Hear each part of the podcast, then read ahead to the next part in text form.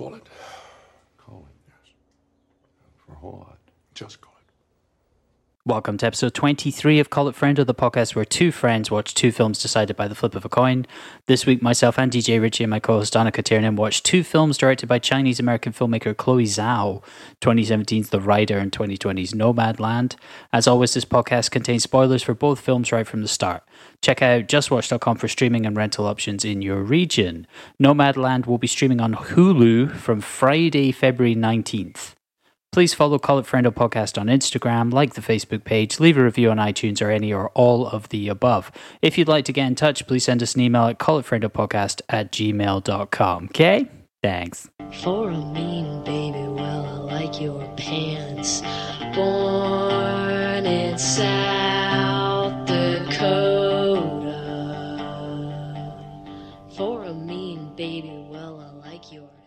I got contacted with with a question. Got a got a question From a listener question from Ollie Villaratney.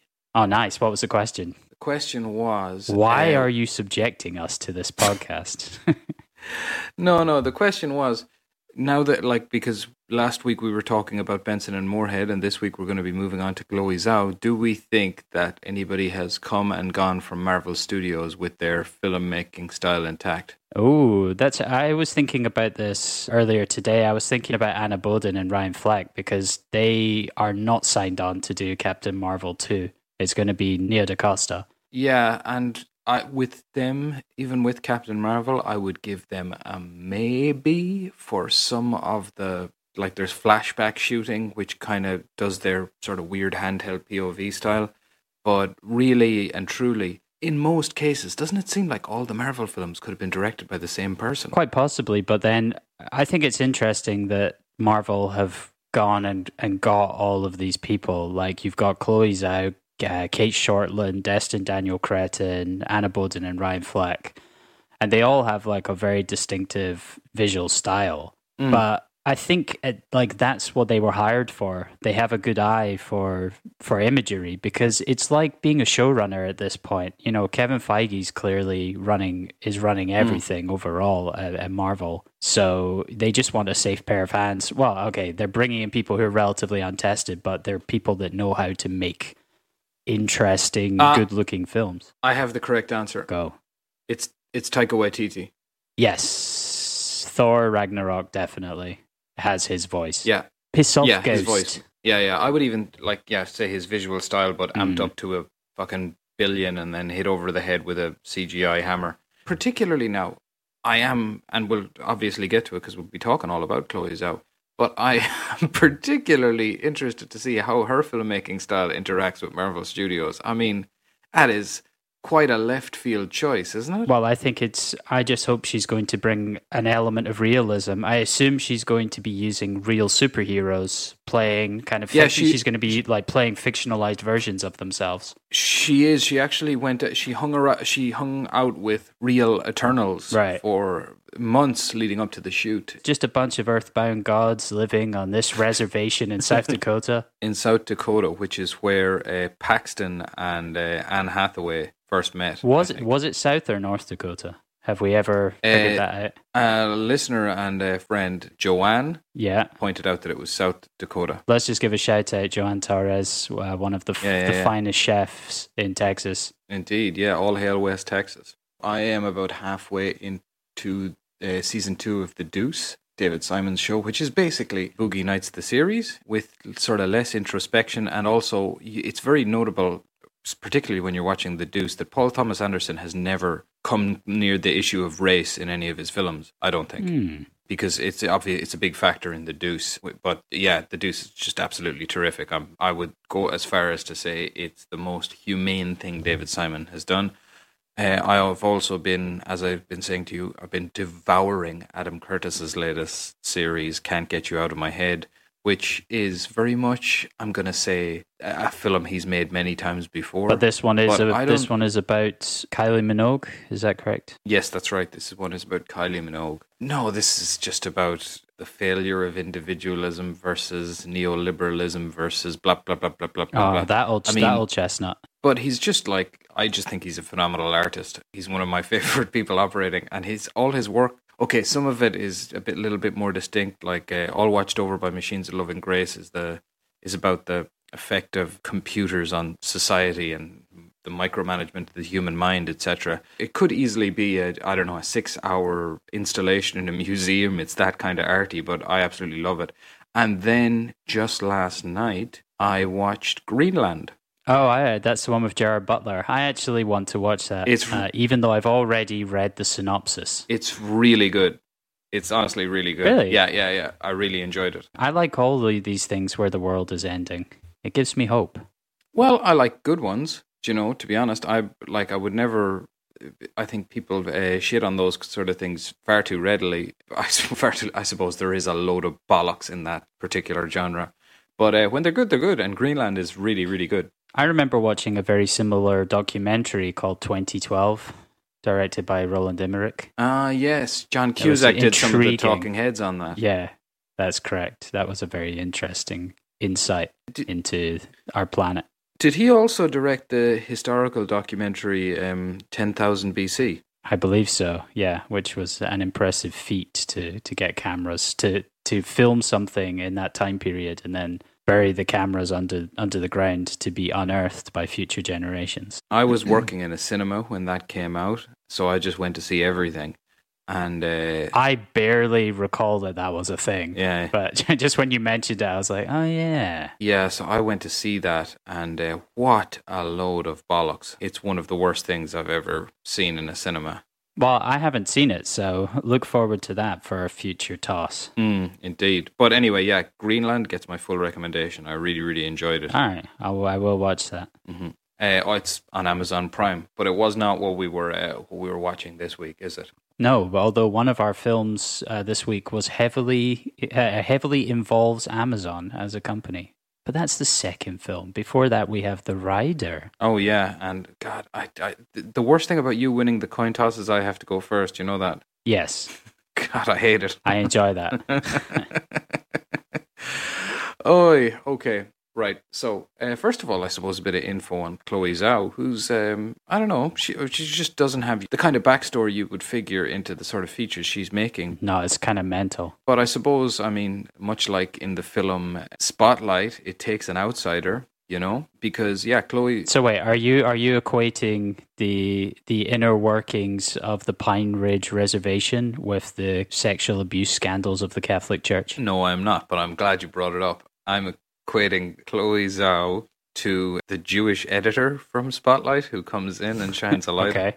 Right. Okay. She was born in China, daughter of a former head of like the Ch- the Chinese Communist Party's steel industry. So from just a stupidly wealthy family, like as in m- money is no object, a science fiction oligarchy type family. She took an early interest in filmmaking, having I think she was educated in London and then later Los Angeles, and Yeah, she went to boarding school. hmm And then uh, for her dissertation, let's say in um, film school, she just went out traveling around the country to find stories, much the way you know in a similar way to um, someone like Sean Baker, and she found her first film, which is the one uh, I don't you haven't seen it either, have you? No, I haven't, but I do plan to watch it. songs my brother taught me, which is on an Indian reservation also. And uh, then later came along to the first film we're going to cover today, which is uh, 2017's The Rider. Now, I saw The Rider a few years ago. I did prefer watching it this time. Um, it's still it still wouldn't exactly be my cup of tea, let's say, even though I completely appreciate what it does. But just shoot some questions at you. First of all, where did you sit overall with these two films? I definitely preferred The Rider. Yeah, me too. I really, really liked The Rider. That spoke to me. I think it was something about seeing uh, seeing a world that I had no idea of. I just had no concept of like this kind of like Bronco rodeo world that these characters live in. Yeah, Plus, using real actors playing semi-fictionalized versions of themselves. I mean, calling them they're not even actors. Just using no, there's the no actors. people. There's no actors. Yeah, exactly. I mean, w- one of the actually one of the most impressive moments in this is when the end credits roll and you just see names beside names. Like these, Yeah. these are exactly the people. You know. and I thought there's uh, truth and honesty and reality to everything. I think in, in in both of the films, but obviously more so in the Rider because you're seeing the lives of these people, and I think there's no clearer moment than that. Which will, I mean, well, we will get to it, but when when you meet Lane Scott and the reality of his situation is uh, highlighted, it, it's it's very very. I found it very moving. Yeah, it's profoundly dramatic and very moving. Yeah, that like that's the thing. Um, and the same the same energy kind of uh, bleeds into Nomadland in that just everything here is real. So just the tiniest, the, I don't know, the tiniest what would be in another work being a by a minor emotional beat is major here because it's so real. Every everything becomes like ten times more poignant, and I think. Despite all the magic hour shooting, because of the people, Yeah, yeah. because of the people that populate these films, it just makes them much more emotionally real. I mean, these are practically documentaries, aren't they? Yeah, as far as I'm aware, the vast majority of it is seems fairly accurate. They just changed the names a little bit. Lane Scott was injured in a car accident, though. Ah, where did you find It- that? I, it- I couldn't find any information I, on him. I read a Rolling Stone article uh, about Chloe Zhao and the rider, which I'll I'll put in the show notes. All right, fair enough. I also watched some of Lane Scott's videos on on YouTube. Some of the real videos of him doing his like bull riding. Was it gnarly? It's the same videos that they show in the film because obviously it's like a real story so you can you can watch those videos but they were posted back in like 2012 Wow. No, I figured they were real. Particular, Mhm. well, and then it was uh, confirmed for me in the end credits of the film. You know, because I tell you what, considering she's using all non-actors, it would be a hell of a first gig to give a non-actor to act uh, like Lane Scott does through most of the film. You know what I mean? That would be dumping heavy method acting on somebody quite young to the game. that but that was because i mentioned before i don't read up uh, on these films before i watch them Mm. so when when i while i was watching it, i was watching i was watching lane scott and i didn't know he was the real guy or anything and i was watching him going like wow he's really good at acting like someone who's who's suffered a life-changing injury Yes, this is exceptional. He's really committed to the to the performance here. film opens with some typical kind of footage that we'll get to know over the course of the two films actually just with absolutely sublime magic hour shooting very terrence malicky My first note that I wrote is Mal- she has Zhao has a Malick like eye for nature. Mm. yeah yeah for sure it seems like a, a nature documentary about people a lot of the time you can tell that they're non-actors in these roles but i mean seeing particularly brady interact with animals it's like you you can't learn that as an actor you just cannot That's I mean that's the other great strength of the film are the scenes where Brady's training horses because you know in those scenes it was just very clear that this is someone who knows what they're doing. It's just competence porn. You're you're watching someone do they're watch you're watching someone with uh with a real talent do their job well. Mm. Yeah, it's like it's beautiful to see. I found those scenes to be some of the most moving, Mm. which is insane because you're just watching someone train a horse, and I was almost in tears watching those. Wow. Yeah, that's mad. Oi, oi, we'll get true. we'll get to these. So, all right, well, we pop from the sublime of the magic hour dream shooting to the grim, where Brady wakes up and he has to redress a wound on his head that he's clearly got recently because he's seen him pick stitches out of his head. We don't yet learn what the injury is from, but we will because the film is just just you won't pass five minutes without some rodeo regalia being in front of you. You know, this is the world that they that they sort of live in. It's very much reminded me of uh, the Darren Aronofsky film, The Wrestler. I mean, it just sh- Yeah. it shares a lot of DNA with that. We're watching this guy treat his own injuries, and we're going, "Wow!" I mean, what could be worth that? You know? Also, you've got this. You've got these like group of people who are into this sport, a sport that I it, it, I never I've never even thought of as as a sport. Mm. You know, this like uh, bronco riding type thing that clearly he's like a local celebrity where he's from. And it, it's something that means so much to them and drives everything that they do. Mm. But it's just such a foreign concept to me. It is the equivalent of like low level wrestling. Yeah, yeah, absolutely. We're introduced to Brady's family. He lives with his father, Wayne, and his uh, autistic sister, Lily. We've mentioned it already, but this is a real family, and you can kind of tell. You can kind of tell that these people aren't used to being in front of a camera. Let's say that. uh, just by certain pauses and deliveries of lines. But uh, like that is kind of balanced off by the fact that these are clearly real people and real faces, and you know what I mean. We see them operating inside their their house. We learn Wayne really doesn't contribute much to the household, just drinking and gambling much of the time. At the same time, I don't think the film judges him too harshly, and neither do I, because you're kind of going, well, what the F bomb else is there to do around there? You know what I mean? it's kind of mad that the father, Wayne, portraying himself as a character was like, yeah, it's fine. You can just, you know, you can make me look like this guy who's just out drinking and going and gambling and stuff like that. He's just like, yeah, no worries. I had that note later on for there, there's a bar scene where one of Brady's friends tries to give Lily alcohol. Mm. it just felt like, why make your friend look like an arsehole?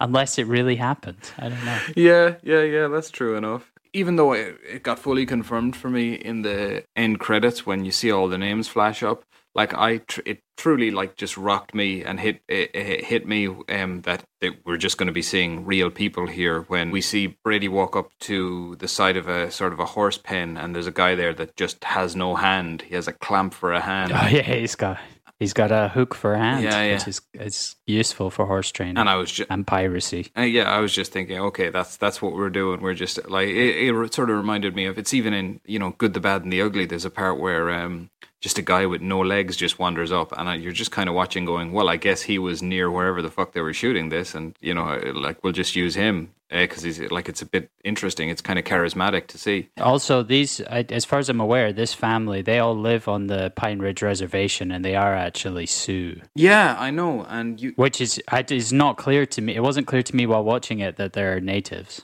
Yeah, I know. No, me neither. I suppose that's just the um, not what we've been uh, taught to expect. I suppose uh, from somebody who would be considered a Sioux. Yeah, that's it. I was like, "Where's Sam McLarnon?" I'm accustomed to him appearing and stuff. Yurt. Then we we see that uh, he's beginning to get sort of seizures in his hand that we automatically relate to his rodeo accident, which is yeah yeah. They're kind of um, tough to watch. It's just his grip will lock up and he can't let go of things, which begins kind of the um, metaphor of the film not being able to let go. There is one easy answer for that though: amputation and just have a hook put on, Yeah, I know.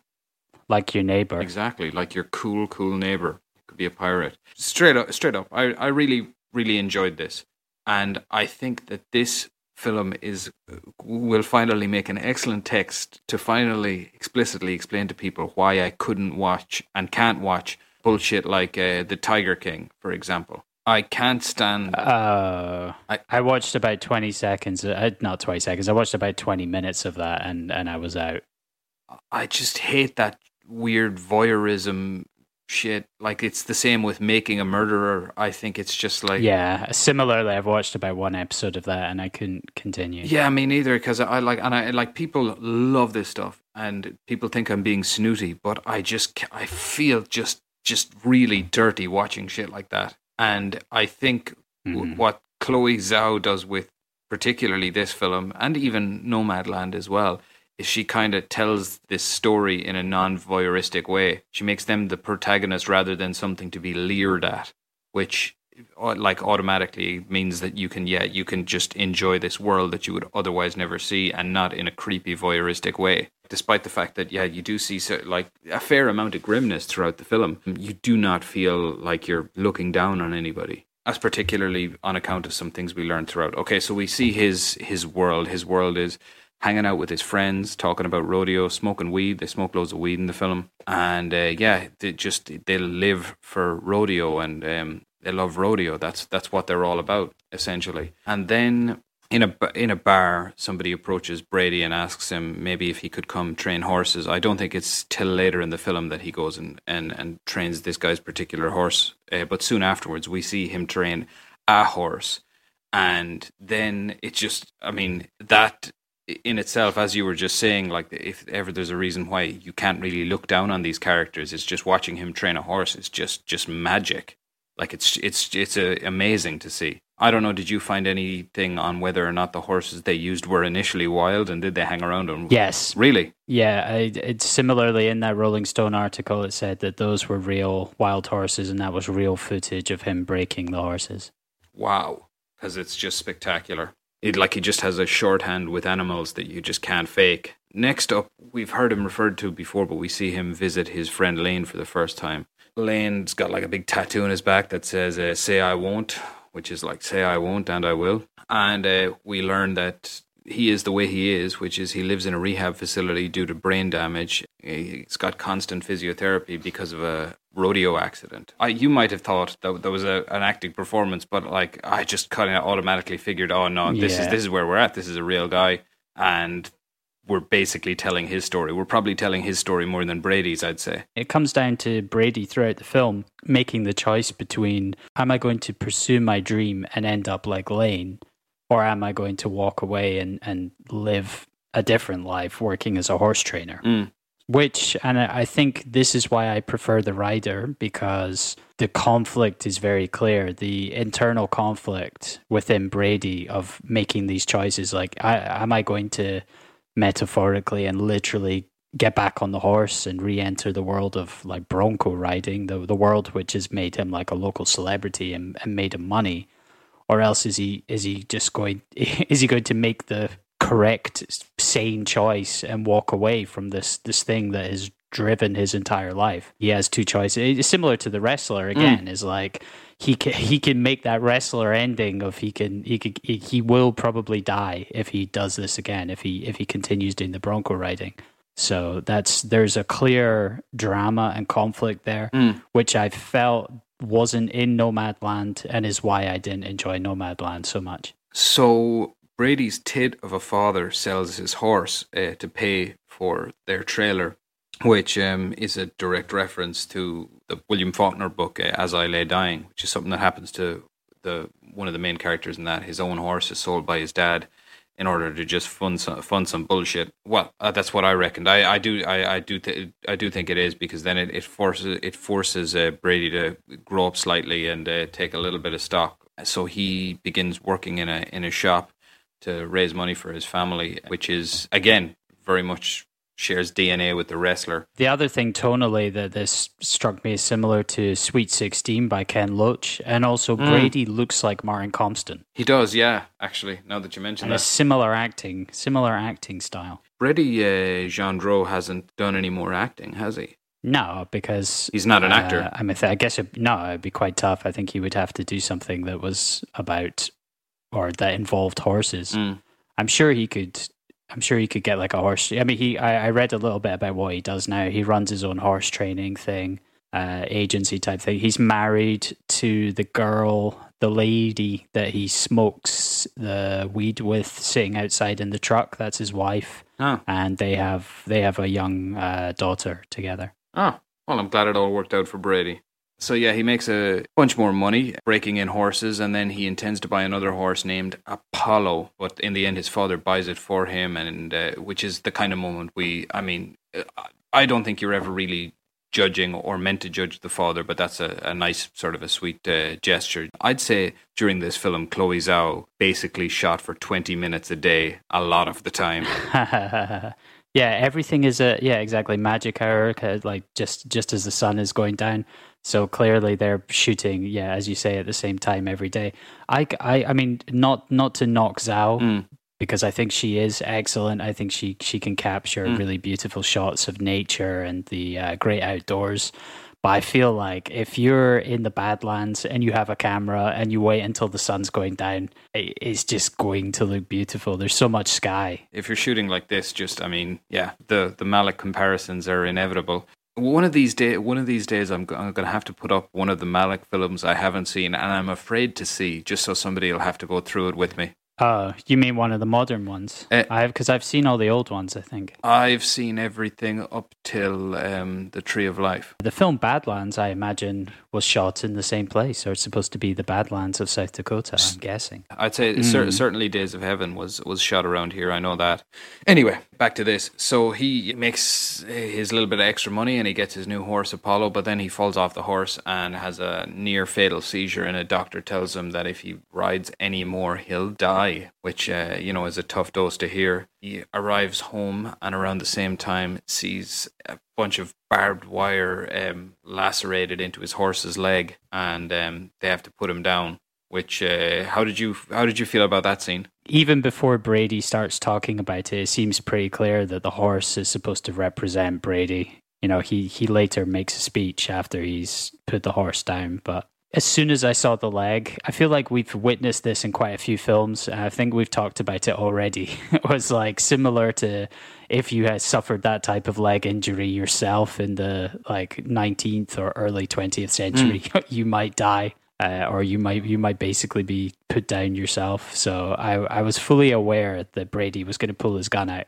but I was surprised that he was he wasn't capable of of pulling the trigger but then he gets his dad to do it, and uh, instead, it's after he whistles, which I believe is a reference to uh, the Bronco riding. So this is kind of he kind of makes his bed for himself. There, he goes to um, pawn his Bronco uh, saddle, which is something he can't do, and he starts pushing his well, actually Lane's old shirt and then his old shirt. I don't know whatever you call uh, the things that you use to cover your jeans where you're riding a horse.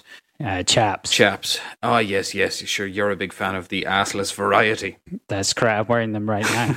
Actually, just on the on the topic of clothes, the first thing that I did after this, after I watched this film, was I went straight online and started looking up Carhartt jackets. I was like, I want a Carhartt jacket because everyone is wearing car these big Carhartt work jackets throughout the film, and I realized I want one. If you go to carhartt.com and enter the promo code assless chaps, they'll probably eject you from the site, but you can try. So then uh, we see um, Brady sort of push his rodeo gear on this uh, younger fella who he's then trying to train to be a rodeo rider. We see a bit of a methodology in in uh, what they do as they practice on some like mechanical contraption.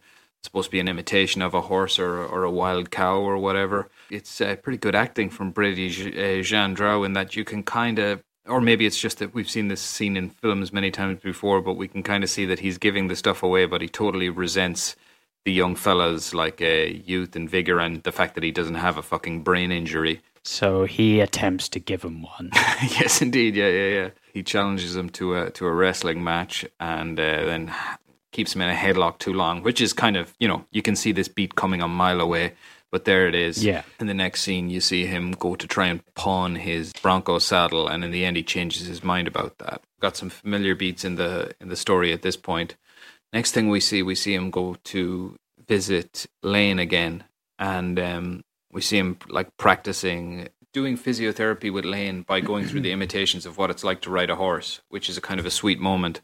He's telling him to pull it around left, pull it around yeah. to the right in this moment in the film, there's a sort of a wrong footing that I really appreciated, and actually, there's this, there's a, a, a very good wrong footing, or maybe I'm just an idiot in Nomadland as well. But anyway, like you're kind of expecting Blaine to give the a sort of a, a speech, if uh, insofar as he can, to Brady to sort of warn him away from rodeo riding when he like to sort of say, "Don't let this happened to you," or whatever. Yeah, yeah, yeah. I was kind of expecting the same, yeah. but instead he's saying, "Don't give up on your dreams." Yeah, yeah. Instead, he's kind of urging him on to do it. I thought that was very interesting because the, obviously the typical beat in anything like this would be somebody with brain injury warning you not to get a brain injury. But there you go. So then, soon after that, we see Brady have a, a big argument with his father, where he is just like because his father sees him uh, throwing his saddle into the back of a truck he's going to go and do the rodeo. He's going to go uh, rodeo ride again, and he, he goes down there. Uh, this section of the film reminded me of open mic nights just uh, waiting around. One of the sections I, I really f- reminded me of stand up comedy is the one where he goes and just watches other people do the rodeo, mm. and you can see he's so frustrated because he's like, I want to be doing, like, I want to be up there. Yeah, yeah, yeah. You know, he's like, ner- he's not even on that, he's not even on that show, and he's like nervously kind of like pacing around. Yeah, yeah, yeah. That's the funny. That's the funniest one to me that I really noticed that as yeah the like stand up link when I saw him like sitting outside uh, this in the final section of the film, just waiting for his turn to go up. Uh, like, like he says, he's here to ride. Like I could, ju- like I was just looking at him, going, if I'm him right now, I'm in a corner nervously sipping beer, sipping. What am I talking about? Glugging it back. Pounding. Yeah, yeah, exactly. So I, I, I thought the energy was identical, which is quite funny. Then, um, just as he's about to compete, he sees his family sort of watching him from a distance, and then we see him just walk away and uh, from his life as a rodeo rider. Yeah, it's a really interesting story, really beautiful movie. It's the second time I've seen him, and I could probably see myself sitting down to watch it again because it's it like for me as well. It it does like as I said, it wouldn't be like entirely one thousand percent my cup of tea, but um, I did find it very moving, and I would watch it again. I think I think it breezes by as a film. Yeah, I would agree with that. I think, although for me, I really enjoy seeing something that I've never seen before, uh, getting some insight into a world that's completely foreign to me. And that's how I felt here. Whereas I feel like a lot of the ideas that were expressed in Nomadland were things I'd already seen before. And the real, what felt like a lack of conflict and character motivation hurt that film for me. Although I still really like it. I mean, I thought it was, it was obviously beautiful for what Zhao is uh, capable of, of doing, but I definitely preferred the rider. Just before we get into Nomadland, we did receive uh, some listener feedback on our episodes uh, uh, regarding Birth and Destroyer, specifically some feedback uh, about the film Birth. And uh, this feedback came from uh, esteemed Irish comedian John Spillane. Okay, here we go. And uh, I'll, I'll just play you a very, very, very short clip, just the introduction to his feedback. Hello and welcome to Voice Noted Friendo, uh, uh, an accompaniment podcast to Call It Friendo. Uh, this is where we uh, review the Call It Friendo podcast via voice note, hence the name Voice Note Friendo.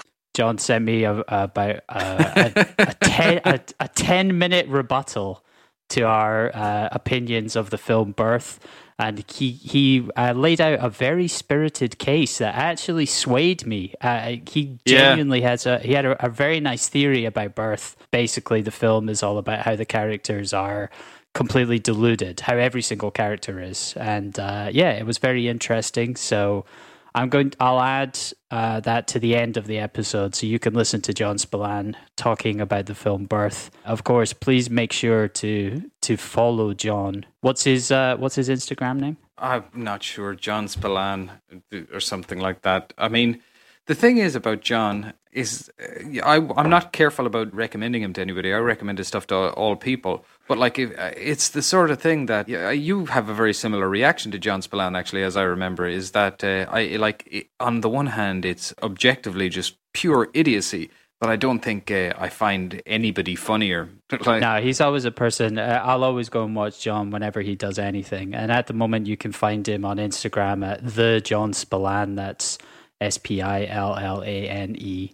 And uh, he's constantly making the type of content. It's the type of content that is not on places like SNL. yeah, exactly. He's he's making funny, interesting stuff, sketches and etc. and bits of insane stand up. So please go follow John Spillane.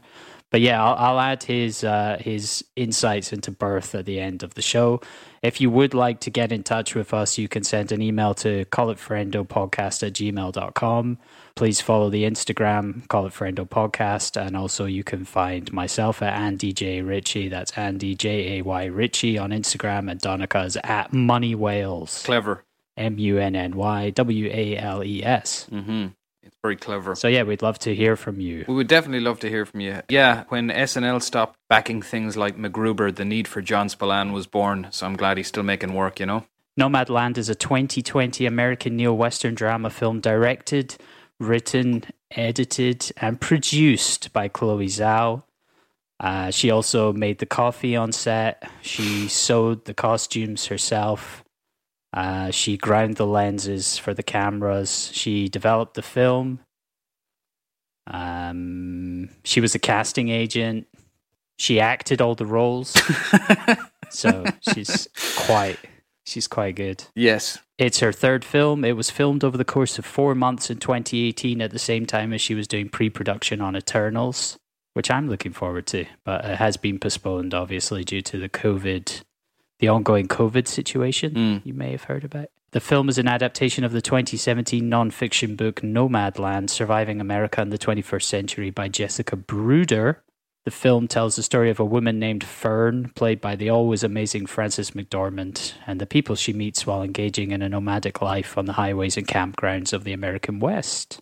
What was your familiarity with with this before you watched it? All the usual uh, awards circuit uh, touting. When I heard about it from a distance and what it was about, I, I, it made me think of American Honey, which is a film I absolutely love. I think American Honey is amazing. Is uh, American Honey is, is that the Andrea Arnold? Yeah, which introduced uh, Sasha Lane to the world and um, basically showcased uh, Shia LaBeouf being himself an awful lot on film in an uncomfortable way. I mean, he's a, a bit of a dick in Yeah. that film, and it's transpired he seems to have been a bit of a dick in real life. But anyway, uh, who am I to judge?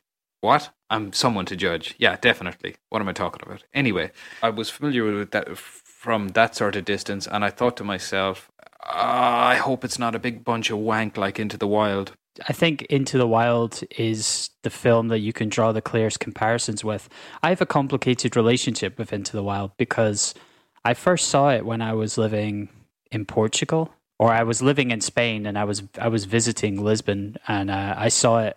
I saw it in Portugal, and what this was two thousand seven or two thousand and eight, because I think it came out. It came out in the UK. I, I saw it in the cinema in the UK much later than when I saw it when I was in Portugal. And it, at that time, I mean, I was in my sort of mid 20s, and obviously my head was full of wank, as it probably still is. But like, I immediately connected with the, the Alexander Supertramp character. Hmm. Well, As time as as time has passed, as as normally happens as you as you mature and get older. Now, when I look at that, he just he angers me as a character and as as a person. yes. and also, I mean, I've I've I've I've read the book a number of times, and I can see the argument that that Alex was idiotic in in some of his in some of his choices and how he chose to prepare to go and live in the wild, which. There are some similar uh, arguments could be uh, could be made that Fern is in the same way isn't really prepared for the life that she's chosen. But um, I I really liked Into the Wild when I originally watched it, and this is what the the criticism that I leveled at Nomadland about the lack of conflict or the lack of motivation is at least in Into the Wild.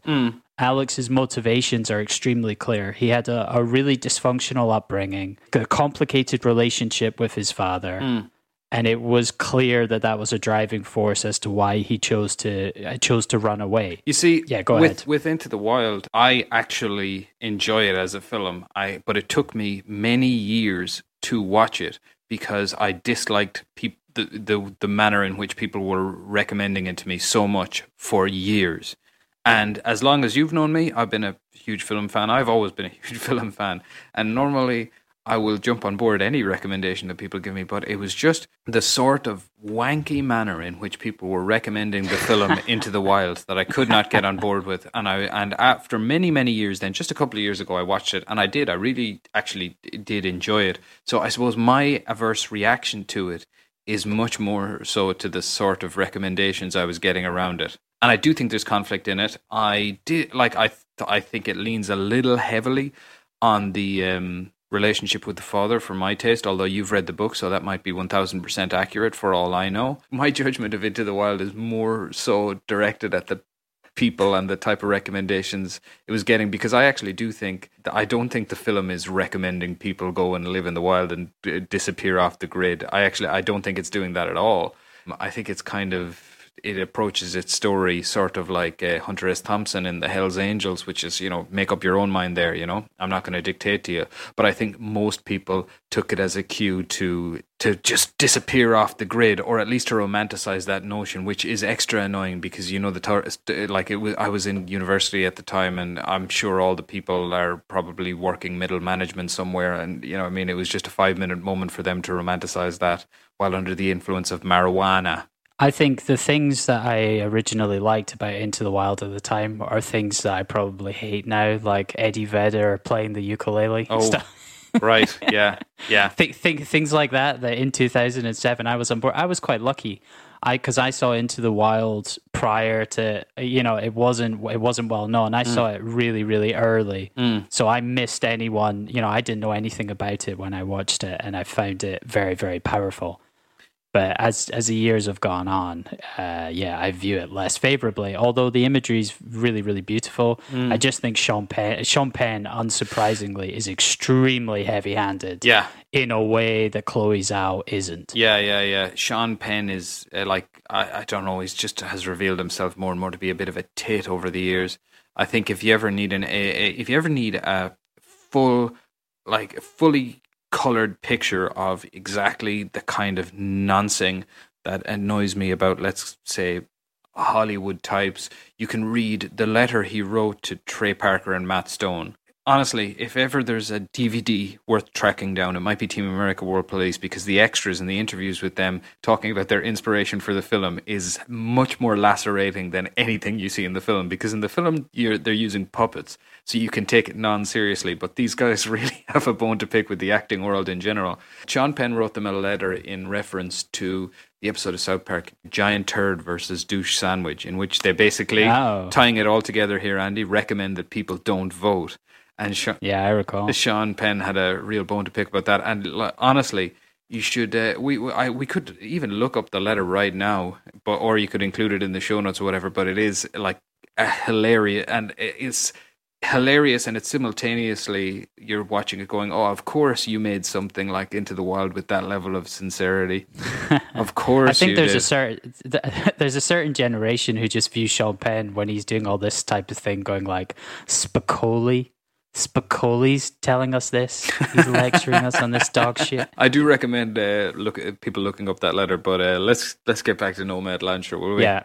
So you mentioned some of the awards. The film has already won a whole host. Uh, Chloe Zhao herself won the Golden Lion at Berlin. The film is nominated for four Golden Globes: Best Motion Picture Drama, Best Actress Drama for McDormand, and Best Screenwriter and Best Director for Chloe Zhao. It seems likely it will also score some uh, some Oscar nominations. I'm sure it will. Yeah. So look out for that. The film opens with a title card explaining the real life situation of the town of Empire, Nevada, where the character Fern had been living. Empire was a company town serving a gypsum mine, which closed in 2011. Soon after the closure of the mine, the employees vacated their residences, effectively rendering Empire a ghost town.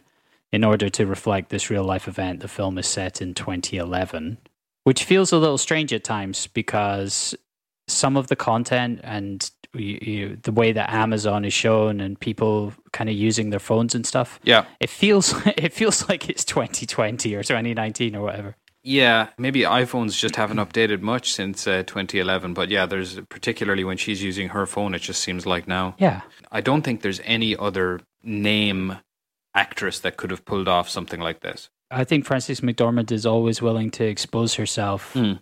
The honesty and brutality of aging. There are multiple scenes where, like, there's one scene where she has to piss at the side of the road. There's another one where she has an upset stomach and has to shit into a big tub. Mm. I feel like I can't think of too many actresses who would have pulled off that level level of vulnerability. Maybe everybody else is indulging in facelifts, but yeah, she's sort of aged like a regular looking person, you know? That is highlighted when we're introduced to David Strathairn later because he's 72 years old Mm. and he's he's aging like a fine wine. He looks hunky. And she's a good 10 years younger than him and she is also morphing into a 72 year old man, which is unfortunate. and I'm sorry. I'm sorry, Frances McDormand. You're one of the greatest actresses. She is. She is truly In the uh, world. She, So at the start of the film, we see a recently bereaved Fern selling her possessions and leaving Empire to drive south in her van, which doubles as her home. She checks into an RV park before starting a seasonal job at a little upstart company called Amazon. At Amazon, she meets a lady called Linda May who tells her about a big nomad RV camp meetup in Arizona and invites her down there. Fern initially refuses, trying instead to find work in Nevada, which does not go well. I really enjoyed seeing the inside of, of, of a big Amazon factory Yeah. and seeing how the goods are boxed. yeah, me too. I, I really did as well. Um, and I'm wondering, like, would Jeff Bezos take a grim look at something like this? Because it's like Or it doesn't make it look horrible. It just it is what it is, you know. or did Amazon pay to have this shown? Because I don't think it's particularly negative of Amazon. I think it shows Amazon like, hey, Amazon hires seasonal workers. Amazon pays for her camping fee at the RV park that she's she's parked at. So like Amazon is paying for seasonal workers to stay in their vans near the facility and the the workers of Amazon also they're all very happy. All kind there's like no negative aspect. I mean, everything I've heard about working in a big Amazon facility is the complete opposite of this. Yeah, It's me too. People being mon- monitored for every single second. Mm. So I feel like Amazon probably paid for this uh, product placement. We get our first big dose of the non-actors in there anyway, so maybe they were Yeah. actual uh, they were actual employees. I particularly enjoyed the lady with all the Morrissey tattoos explaining explaining why Mor- Morrissey's lyrics are so powerful, which uh, is always always makes me laugh given how how much he is hated now. Yeah, took me back to uh, university just as much as thinking about Into the Wild. Yeah, so uh, Linda is the first of a number of real people who share honest moments with Fern. Uh, in Linda's case, she describes considering suicide after the 2008 financial crash.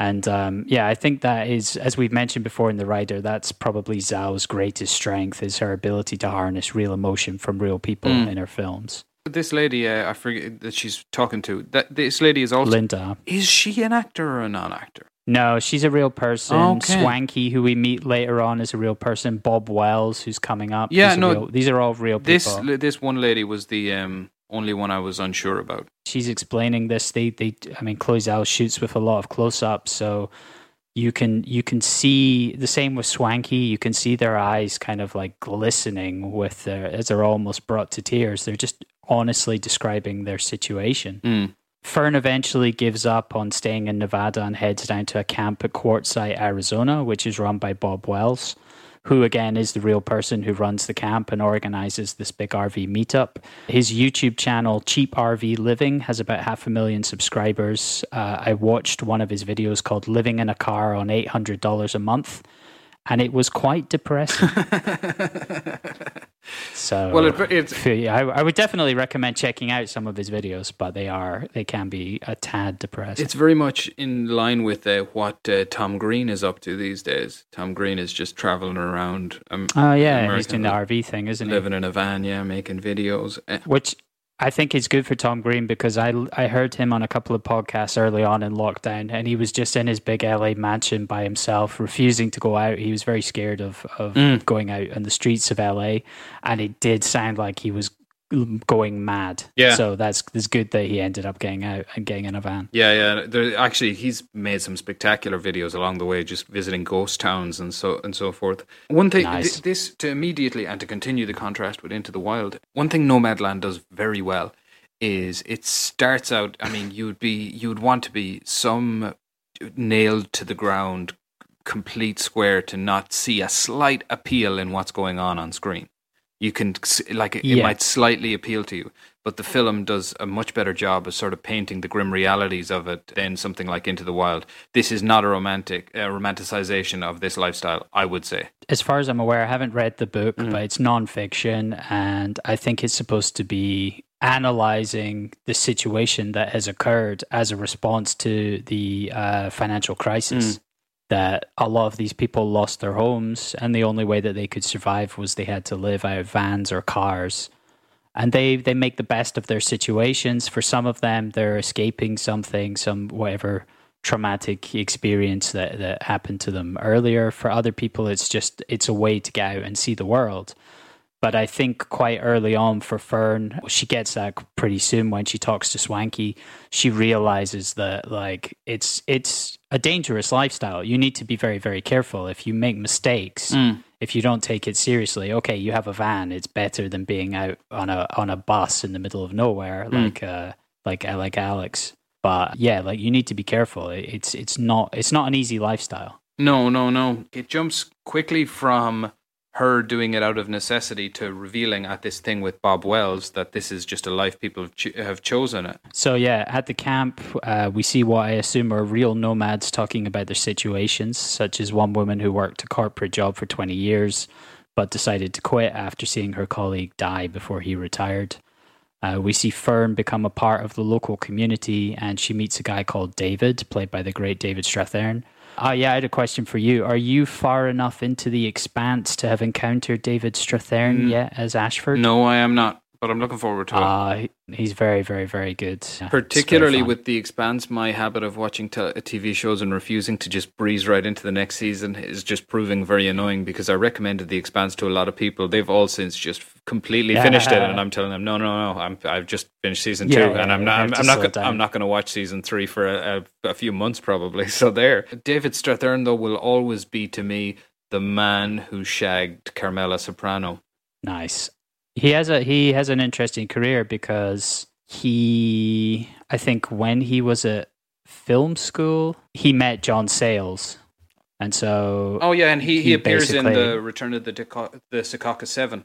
right, cuz he ended up being like one of John Sayles' go-to guys cuz they they knew each other. Mm. They've known each other for a long time. Uh, he's had a bit of a weird career because he's clearly an excellent actor, but he's more of a kind of character guy and he's the type of person that you've seen in a million things, but I don't remember him being in the lead in anything except for his Oscar-winning role as Edward R. Edward R. Murrow in Good Night and Good Luck. and he's very well placed in this as the only actor. So Yeah. obviously, all the uh, Hollywood grammar uh, wired into your brain makes you think, "Oh, here's the love interest," and I thought that was excellent wrong footing. Were you thinking that? I was thinking, "Oh, Fern's going to shag him." The elements that we see, I expected a type of almost platonic relationship, Mm. maybe because I don't, I didn't want to engage with the idea of these two having sex. And no offense, but can they not just hang out and I don't Yeah, know, yeah. play chess or something? My note, Do they need my to- my note at his appearance was, "Don't make Dave be a love interest," and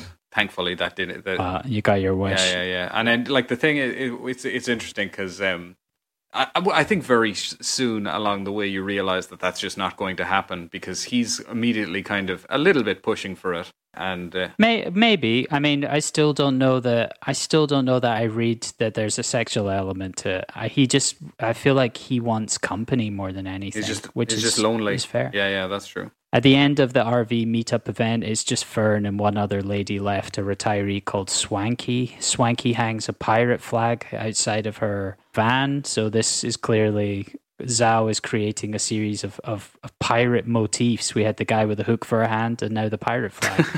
so that's it's a, a hidden theme in Chloe Zhao's film. So I look forward to seeing that. I would love to see Chloe Zhao make a pirate movie, or or I would be quality. or approach Somali pirates as she approached the uh, the Sioux in South Dakota to try and um, make make a pirate movie, and then just uh, end up as a pirate herself. The other film that Chloe Zhao is supposedly working on is a biopic about Bass Reeves. Who's Bass Reeves? Bass Reeves, I think you might have seen the kind of cartoonishy TV show thing about him in the Watchmen series. He was a black US Marshal in the late 19th century. Yeah, absolutely. I remember that. I remember him. Wow, Chloe Zhao doing a period Yeah. piece. That would be a, something, wouldn't it? Yep. And that's been supposedly being produced by Amazon, her best friends in the world.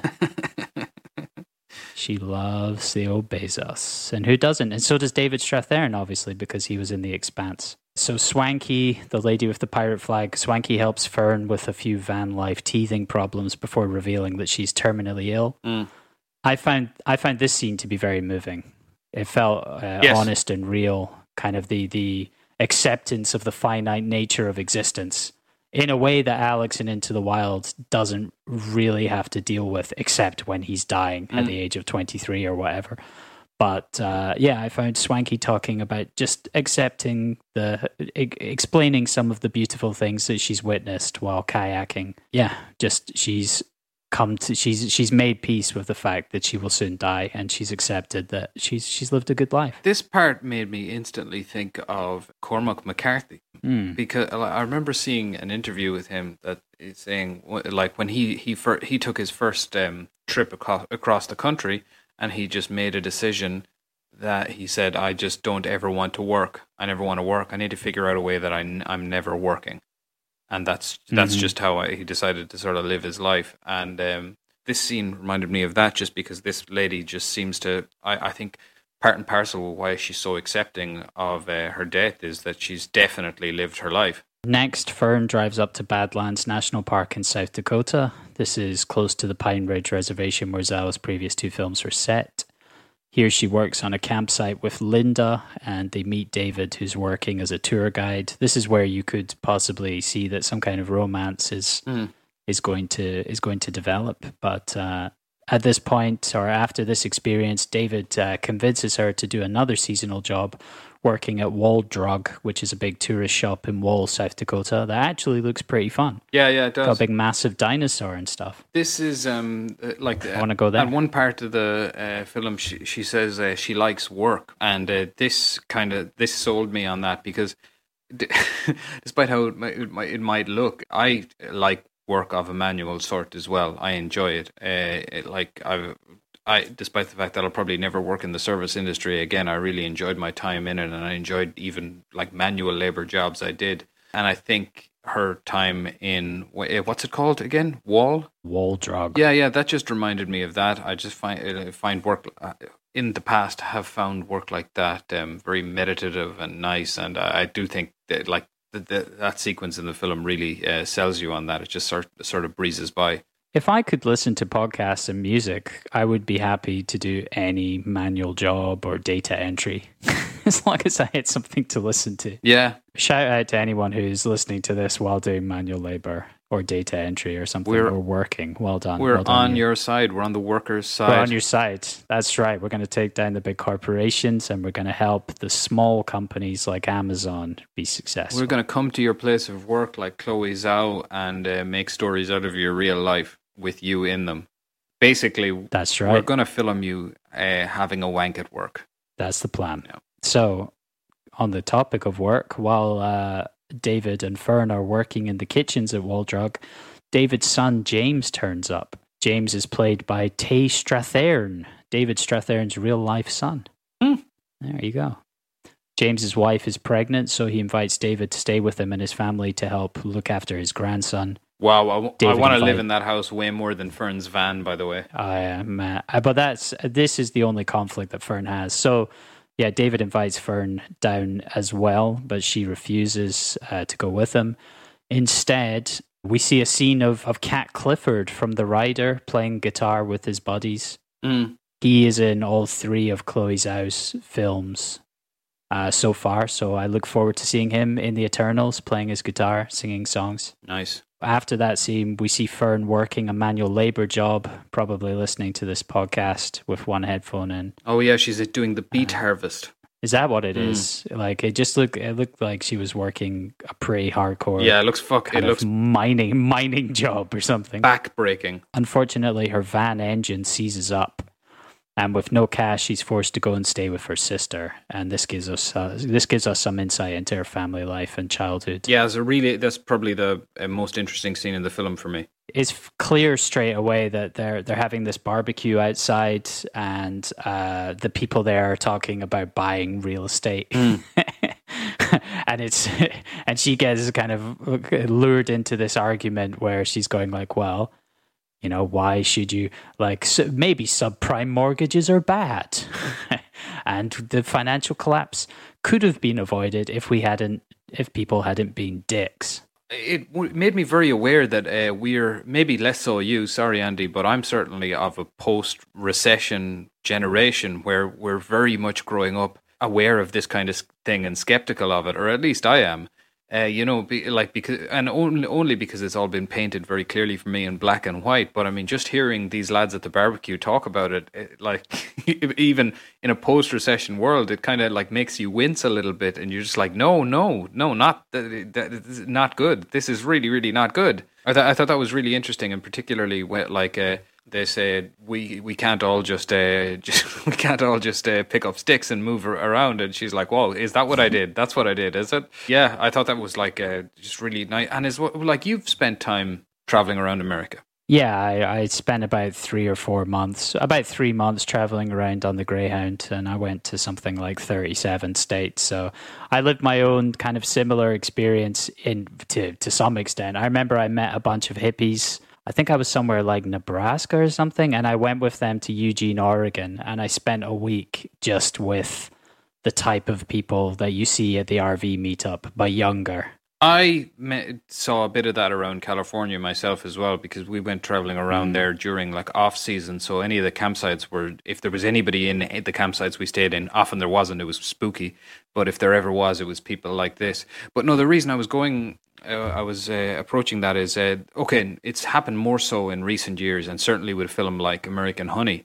But um, driving around the states, you can ju- like more so than anywhere else I've ever been. You can just see just an amount of just gigantic houses and like the average income in the states cannot be so high that everyone's affording these i mean the, the entire country seems to be um, built on credit as you're driving around Yeah, I don't know. I but I feel that way whenever I watch anything about the US. Though I feel like you know, coming from um, a country with like a, something of a socialist tradition, the lack of a safety net in the USA always it makes me anxious. Yeah. just how people are are like. You see it in the Rider as well. They're like, "Yeah, we we made eight hundred dollars. We're going to make it to the next month." yeah like I, that that mindset is just it's it's horrifying to me like I, I always mm. i felt that I, f- I felt that constantly throughout my my life living in europe and working with people from the states which was that they knew that they would have to go back to the us and make some serious money and work and only take like a week's holiday because the, there's just a there's a there's a fire under you there's a constant drive to make as much money as possible be, because otherwise you could end up living in a car. I remember when I was traveling around there, and uh, we stopped in a little town called Needles, California, just to get a cup of coffee in, in Oh, the yeah. McDonald's strip mall. Have you been to Needles? I feel like I may have. Well, we just I definitely know the name, but I can't remember exactly where it is. Is it on the way to? Is it on the way to Vegas? Where is it? it's in the Mojave Desert anyway. Yeah, so Right. could be. Uh, we we stopped in there uh, just at the McDonald's get a cup of coffee, and just saw like um, morbidly obese family come in, just uh, like two morbidly obese adults and three morbidly obese uh, children shuffle in and sit down. And I was looking around, and I was thinking, oh, this is the kind of America that people are always giving out about. So we decided to take a drive around the town. And yeah, the place just had a feeling of destitution that you you have to kind of look a lot harder around, uh, certainly around Ireland and uh, around Europe as well to to to encounter. Like the only place I've really encountered something like it was um, in Greece. Actually, like driving around small towns in Greece, uh, that pu- put me in mind of like places like this in the states. But yeah, there is there are social floors beneath uh, which uh, you, you know you'll very easily fall and not recover from. And like in the case of somewhere like Needles, there didn't seem to be anything to the town except the strip mall by the highway. And at the same time, Yeah. at least forty thousand people were living there. this this scene of uh, Fern with her sister and her sister's family. This to me is probably, as I mentioned earlier, is one of the biggest distinctions between this and Into the Wild. Mm. because I feel like in, I feel like Into the Wild focus far more on the psychological issues which influence Alex's journey. It stated that Fern was constantly looking to escape, but I didn't pick up on any clear dysfunction driving her choices. She she chose to leave. Uh, she chose to leave home at a young age, and she she met a guy named Bo and got married to him after about two months, and then ended up moving to this town of Empire, Nevada, because that's where he was working but it just you get the feeling that she kind of left her left her family and moved away because she felt that there was something more interesting out there. That's what her sister says to her or accuses her of. Mm. But it's just interesting because i feel like i expect in a modern interpretation i expect there to be more of a psychological breakdown. I mean, we do see we see elements of this because Fern clearly feels uncomfortable in her sister's house. She feels uncomfortable in David's son's house. Yeah, she just she does she doesn't appear comfortable anywhere anywhere and she uh, similarly like i wonder if it's just as she states it's because now that her husband is eh, has has died she wants to to maintain she feels like if she moves away or she she's she's somehow going to break the break the link that she has with him but I don't know. It just it, it, it was unusual to me. It's not the it's not the type of psychological view that I'm accustomed to. Yeah. Fern's sister offers to let her stay long term, but Fern refuses. Instead, she goes to visit David and his family, who now have a young son. David asks her to stay with them long term. Uh, although Fern is made to feel welcome, she seems extremely uncomfortable and takes off. In the final scenes, we see Fern back working at Amazon before she heads up to the remnants of the town of Empire, Nevada. The film ends with the view from her old back porch, which she described previously a vast wasteland out towards the mountains and freedom. I mean, it's a it, it, it's a nice film. I, I I maybe I was more wrong footed than you on the David uh, Strathairn thing. What was it? What was your major takeaway from it? There's no real arc to this, is there? Not particularly, as I mentioned. I've mentioned multiple times that I think the lack of Mm. drama or conflict uh, was the biggest thing holding it back for me. I just think it's again, it's it's giving an insight into this into this real life phenomenon of this group of people who have rejected the traditional life of buying a house, or they've for some reason they've moved away from that concept because of uh, a series of external events that have caused them to, to end up living in vans. It's just a kind of it's it's a character study, Mm. but I, I don't think it develops enough of the character for me. Like I don't it doesn't reveal enough about the character, even even the the the, the character of Fern. So I like it. I think it's very beautiful, but it's I, I prefer the rider. I think more than anything else, it's about Chloe Zhao's ability to do what she does, and that's um, not enough to sustain the story as it as it as it might. While it is, yeah, as you said, it is it is beautiful. Yeah, the, the lack of, the lack of an arc does something to you, but at the same time, I felt myself enjoying it in the same way I would. I don't know, like a, a Vice documentary or something like that. You know, Mm. because you are I mean, the you're getting an interesting look into a world that you'd have no idea about otherwise. how this film came to be was that Frances McDormand and producer Peter Spears optioned the film rights to the book.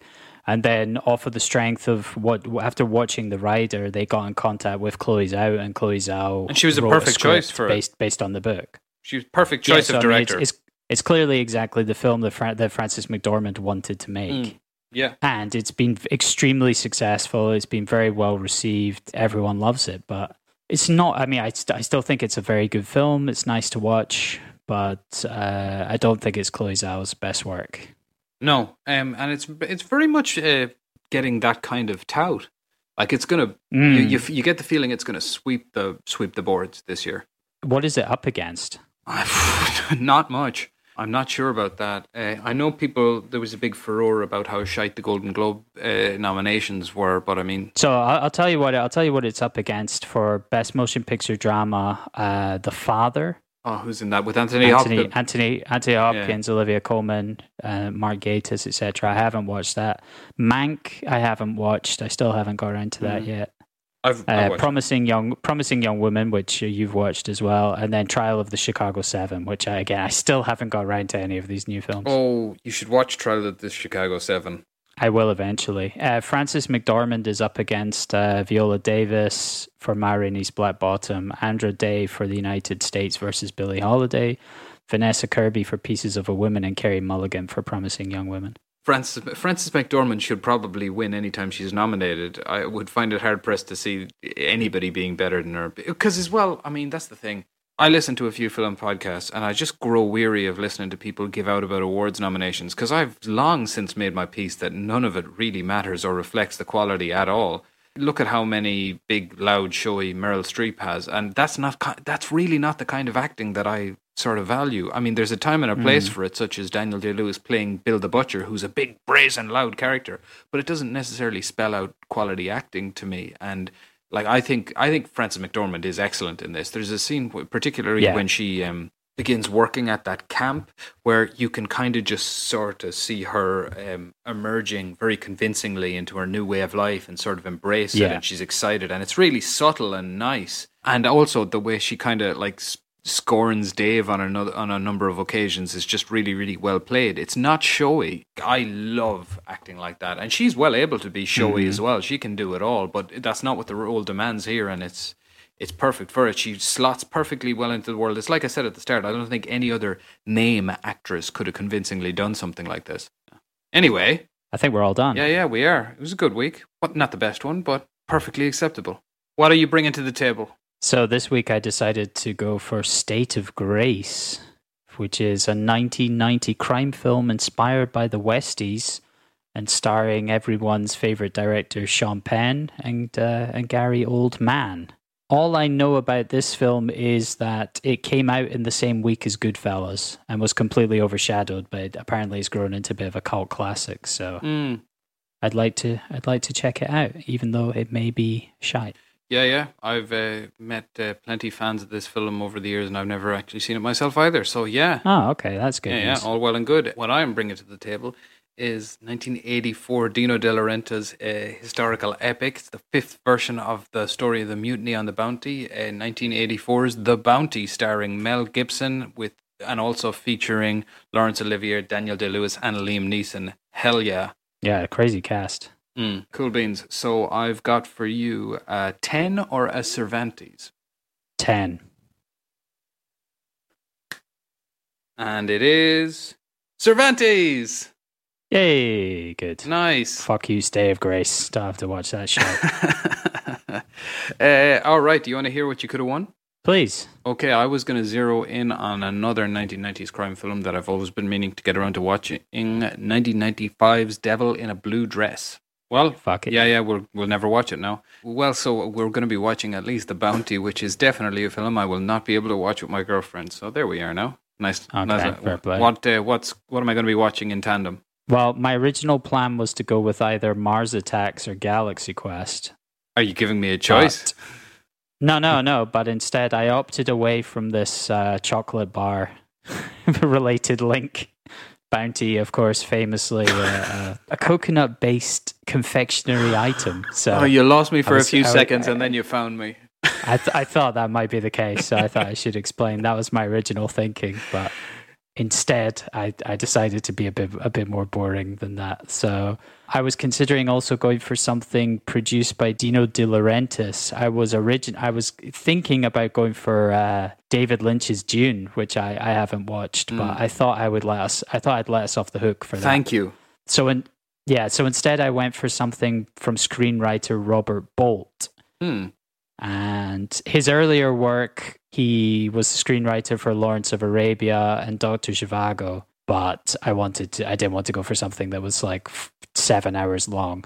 So instead, I went for something that I'm sure you've seen. I guarantee you've seen this, and that's 1986's The Mission. But I've never watched. Oh it. yeah, yeah, I've seen that. Oh, cool though. Happy to watch it again.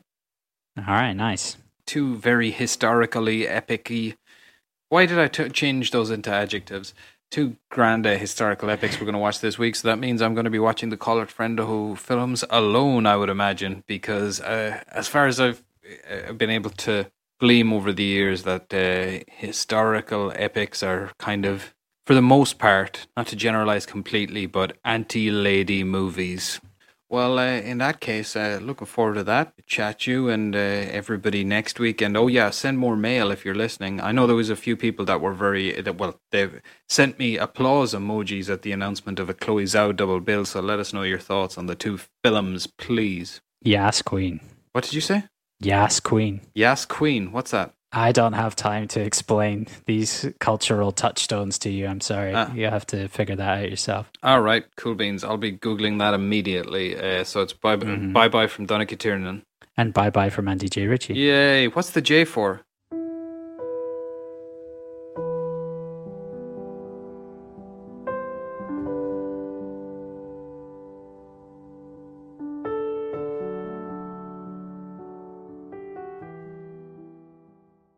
Hello and welcome to Voice Noted Friendo, uh, uh, an accompaniment podcast to Call It Friendo. Uh, this is where we uh, review the Call It Friendo podcast via voice note, hence the name Voice Note Friendo. I'm your host, John Spillane, and today we are reviewing Jonathan Glazer's 2004 film Birth.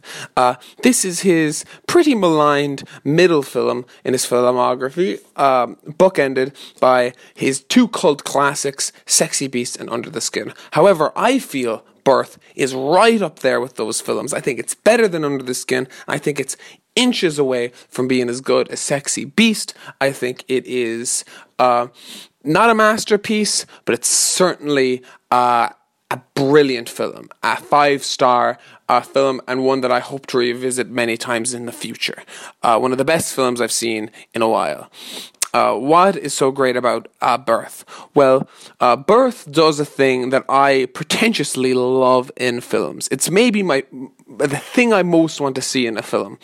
Uh, yes, I want to see a brilliant story. Yes, I want to be taken for a ride with brilliant performances and great cinematography and everything. You know, we all know these things. But more than anything, pretentious little Johnny Spills wants to see a theme, a specific theme, explored in the film. And I want that theme to be explored by every character in every situation and every interaction with the movie. The whole movie is just an exploration of the theme, and we use our our myriad of characters to explore the myriad of ways this theme can affect people in their lives. Uh, a great example of this would be Three Billboards Outside Ebbing, Missouri, which I think explores anger very well. Um, uh, Toy Story 4 explores love very well. Uh, and um, and uh, Birth, I think, looks at, um, at delusion very well. Uh, specifically, the way we delude ourselves into believing things that just aren't and we delude ourselves because it helps us get through life easier. This is explored almost exclusively in the prism of relationships in this film, although it does touch on uh, loftier themes along the way. Uh, Nicole Kidman's character, for example, um, uh, is uh, well, let's start with the the uh, the chief chump himself, buddy Danny Huston. Uh, uh, I kind of grabbed to this theme fairly earlier on when Danny Huston gives the most pathetic engagement speech you've ever heard in your life. Uh, you guys touched on it. I agreed with it. Oh lordy, this was uh, really pathetic, and it just shows that he's in delusion. He's telling this story like it's a romantic tale, and everybody in that party and all of us watching the movie knows straight away she doesn't love him. Nicole Kidman does not love Danny Huston. He has deluded himself into thinking this woman loves him and that this is a romantic story when in actuality she's settling for him. And that's his grand delusion. Uh, that delusion is then challenged through the film by the presence of Sean.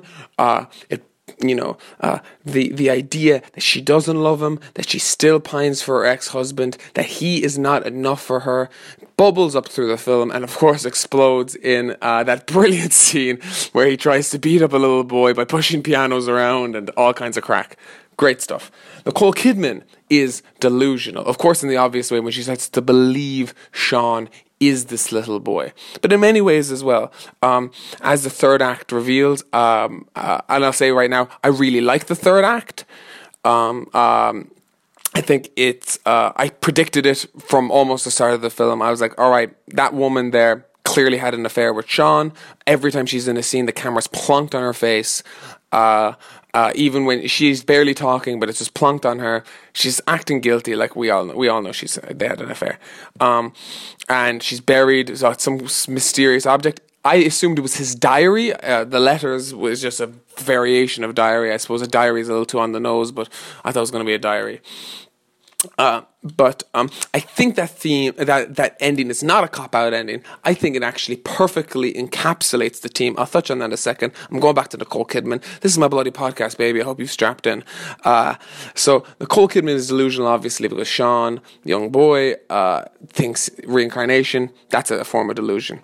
But she's also delusional and has been delusional for the last ten years believing that her and Sean, the original Sean, had this perfect marriage. She still holds in her heart that they that they were soulmates and they were in love, and that's what allows her to believe that Sean has been reincarnated because she thinks they had this magic spiritual connection, which they didn't. Third act reveal shows that Sean wasn't her soulmate. He was a bit of an idiot. He was cheating on her uh, he clearly did not hold her in the same esteem. He was not passionately in love with her. Also, his mistress is delusional. She thinks he loved her and he just had to stay in this marriage with Nicole Kidman. Uh, when the truth probably lies somewhere in between. She deluded herself into thinking that they were for each other, that they were the true couple. Um, but they weren't. They he was just riding her on the sly and probably had his own issues he was going through. Um, and neither of them were his soulmate or the person he was supposed to be with, although they both felt that way. Um, Sean, young Sean is delusional. Young Sean is delusional, obviously, because he believes he is uh, the reincarnation of Sean. Um, you know, it, the film makes sense when you realize he has spent months probably coming with his dad to these grinds in this building, seeing Nicole Kidman. She looks like Nicole Kidman, so he's fallen in love with her. This idea of her, this woman he doesn't even know. And then he finds these letters and he just, in his childish, delusional mind, convinces himself wait, these are love letters she has written to someone named Sean. I'm Sean. He died roughly when I died. Like, he just puts it all together and just, you know, loses himself into delusion, um, which is far more powerful than what I assumed the ending was going to be, which was he's just a bit of a, a sociopathic child or a prick. Um, uh, that being said, I didn't know that was certainly going to happen. I felt that was the most likely ending, but the the story had me the whole way. Uh, every scene was engaging. Uh, I was really wrapped up in the plot and involved in the plot. Um, I think it's beautifully. Uh, um, the the cinematography is beautiful. Um, I think this film feels very Danish. Dare I say? I think if this movie had been directed by someone like Michael Haneke or Thomas Vinterberg.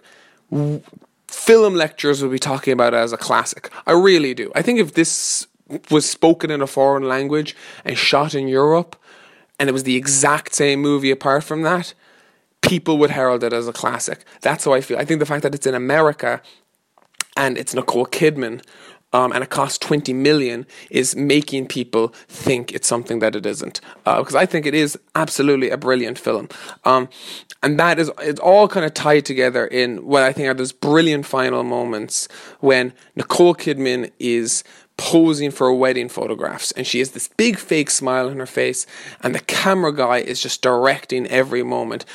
Elbow here move here stand like this put the things and it just shows how false this this lie she has told herself is. You know when she goes to Danny Huston and asks him to take her back that is the most delusional moment in the movie because we can see in Nicole Kidman's face and hear it in her performance. She does not believe the words she's saying. We can see it in Danny Huston's eh, face, and we can hear it in the way he responds to her proposal of sorts. Uh, he does not believe it. Neither of them believe they are going to be happy.